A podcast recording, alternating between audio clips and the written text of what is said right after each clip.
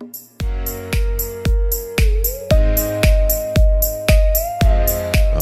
2022 was the year that geopolitics came back. It was the, the, the, return of geopolitics, as I wrote many times. You see that article that's pinned up to our website for the longest time Geopolitics versus the Great Reset. Which one is driving which? That's a good question. That's a question that we raised. No one else raised that during this past year in 2022. Raised it on a number of venues, including New Dawn Magazine, with a major feature uh, back in the summer asking this very question. I gave about three or four presentations live in London uh, and down in Devon, Uh, a couple of different locations, and did a few videos on this uh, asking this question. It's a very important question. Which is driving which? Is geopolitics driving the Great Reset, or is the Great Reset and the Schwabian agenda driving geopolitics?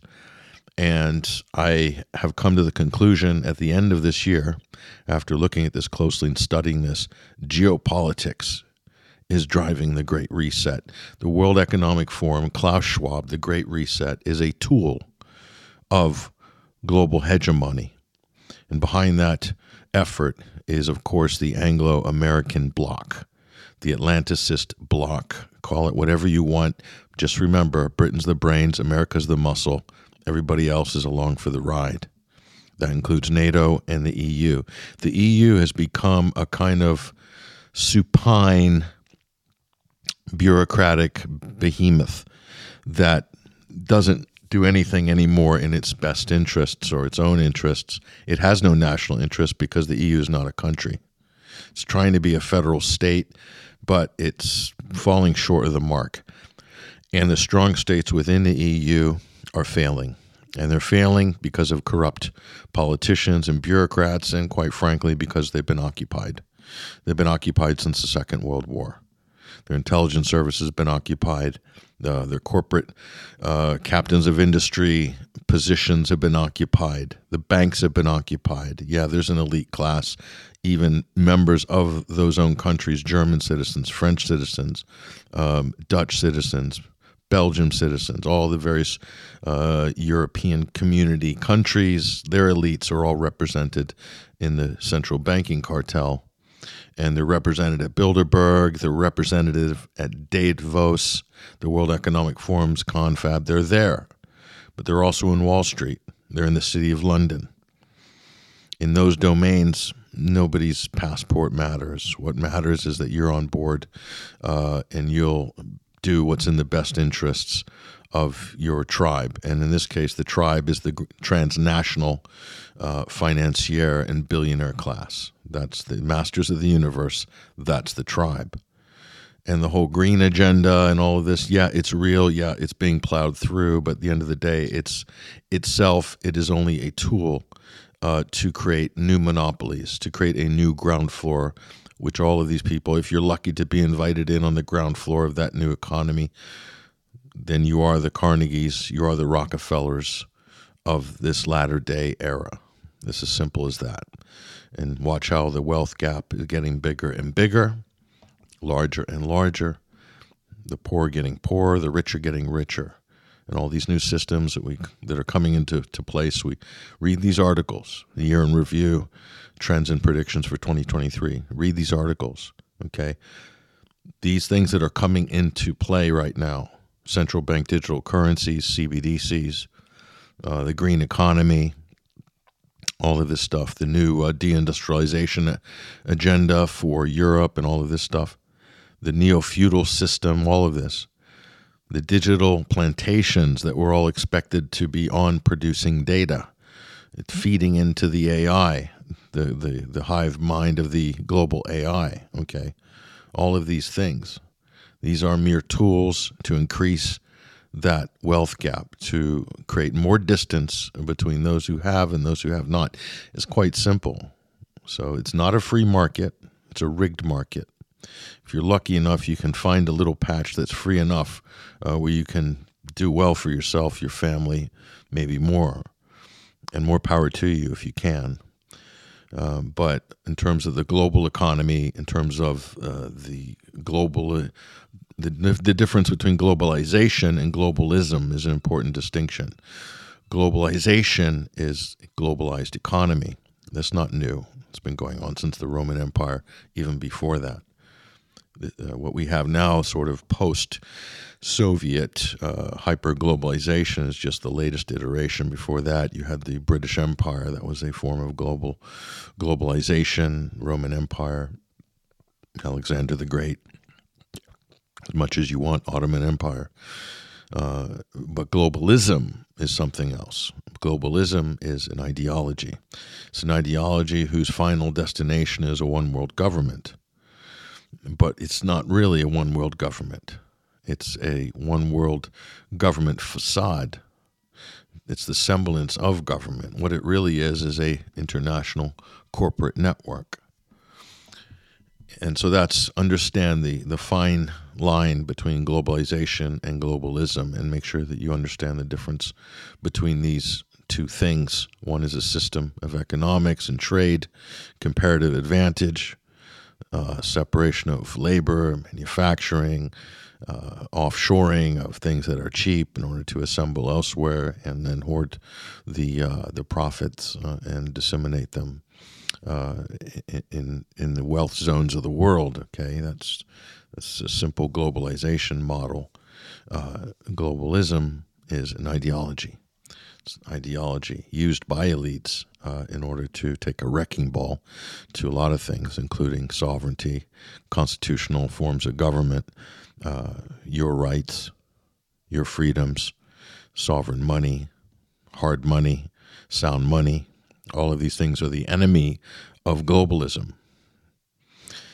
Freedom, freedom of speech, freedom of the press, these are all the enemies of globalism. Globalism, what underpins globalism, that ideology is, is technocracy. The technocrats, the technocrats, the experts. They've assembled the experts, they've identified the problems of the world, aka climate change, and they and they alone, with their panels of experts, will give us the prescription in order to solve the problem, uh, i.e., the policies, and in some cases, the laws, unfortunately.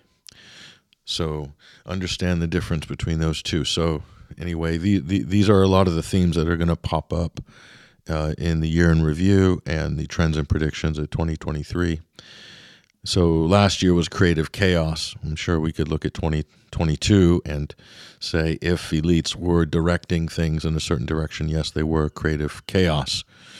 What's happening in 2023? Well, the creative chaos helped to accelerate the Great Awakening. And after the Great Awakening comes the Great Realignment. And there's a more in depth essay about this at New Dawn Magazine. Look for the links on our website uh, the new New Year's edition of New Dawn magazine, I wrote a, a really important story in there about the Great Realignment. And so, from the Great Awakening to the Great Realignment, the Great Realignment means that you will now have common cause and you will have a new set of allies, uh, unlikely allies, strange bedfellows, do crises make. So, the Great Realignment means that. Um, you will have common cause and you have agreement on some issues with people that you might not have considered before to be in your camp, in your coalition. You didn't see them as allies before, but they're allies now. They're allies because you hold some things in common now. So we can put our petty differences aside on those things that really don't matter and focus on what does matter, and that is freedom and liberty. And uh, not only for yourself, but you have to want to defend that for your neighbor, for your brother, for your sister, for your friend, for your colleagues, for your countrymen. Freedom and liberty, defending their freedom and liberty, not just yours, theirs too. That's part of the deal. And this is the problem in the hyper atomized, individualistic society that's been constructed for us with all of our various digital prisons we forgot. We became so hyper inward looking as individuals. Uh, almost like, yeah, I'm a libertarian. You hear people say this I'm a libertarian. People can do what they want with, as long as it doesn't uh, infringe on my rights or you know harm anybody else, then it's all fair game. Okay. But the extremes of this um, is what's bearing out right now. And the trans agenda is just a little glimpse into that horror. And that horror at the end of this, we can have a discussion about transhumanism. Yes, we can talk about that. Um, but what's what's really happening, the bigger picture is that all of these things, these extremes, taken to extremes, and then in, with ideologies injected into them, like radical, progressive, hard left, postmodernist ideologies, the sort of gender fluidity movement's a good example of this. This isn't about being free. There's nothing liberating about it, especially if you're imposing that on children, which some cynical adults are doing. Counselors, teachers, therapists, people who you know with all these degrees in this this area, and they're making billions out of it. They're they're carving out a new market to uh, met out this uh, horror. It's about turning humanity against itself. That's the bottom line. And if you want to get biblical about it, be my guest. That's that's your prerogative. There's plenty the Bible has plenty to say about this, as does the Quran, as do some other sacred texts in detail. So it's up to you uh, which path that you're pursuing to get that sort of insight, to, to get that enlightenment. Uh, what what's going to be speaking to you, that's up to you if you can tune into that. But it's about turning humanity in on itself. And ultimately, it's about getting humanity to deny itself, to deny its own purpose, to deny its own existence to deny its own agency, to deny its true destiny. Whatever religion you follow, whatever school of philosophy you follow, whatever whatever you what, what, whatever you follow, these principles are universal. And what I said should resonate with you even if you're an atheist, there's a part of you that knows this is true, that knows this is this is really true. And so this is what humanity faces in 2023. And the Great Awakening has triggered the Great Realignment. And the Great Realignment has begun. The Great Awakening will continue. But while the Great Awakening moves forward, into the next year and, and so on and so forth, so shall the great realignment. So be conscious, be aware of those who you have common cause with, those who you share values with, not just beliefs. And we can all believe anything, but who do you who, who do you share values with? Common values. You might be some very basic, fundamental, common values. You might not see it on the surface, wash away all the politics, all the labels, all the identity politics, all that stuff. Push that aside. Look for the common values in the person standing in front of you. And there should be many things that you both hold dear, and that many people can come together, unlikely allies as they may be, but come together to preserve what's really, really important. And that that is your rights, your freedoms, your liberties. If you want to take that any further and scale that up, then you know, go ahead. Go ahead and do that. So those are the themes. Those are the themes that we're looking at. The details, well, there's some signposts there in these two pieces here. And go ahead, please share the top conspiracies of 2022 and also click below the article you'll see the previous years. And it'll be very interesting uh, and read our breakdown from the previous years of what are the top some of the top events. Very very important very important exercise to do. Well that's why we do this. So we be, we're so busy doing this this takes a couple of weeks to put together. There's a lot of research involved. There's a, there's a lot of writing involved. Um, there's a lot of reading, and you know, for, so most of the holiday period for 21 Wire is is is spent doing this, and not to mention producing uh, all the various shows. And so we really depend on your support uh, to make that happen. And uh, you know what that that means? Yeah, we sacrifice some of these things because we know that you're at home.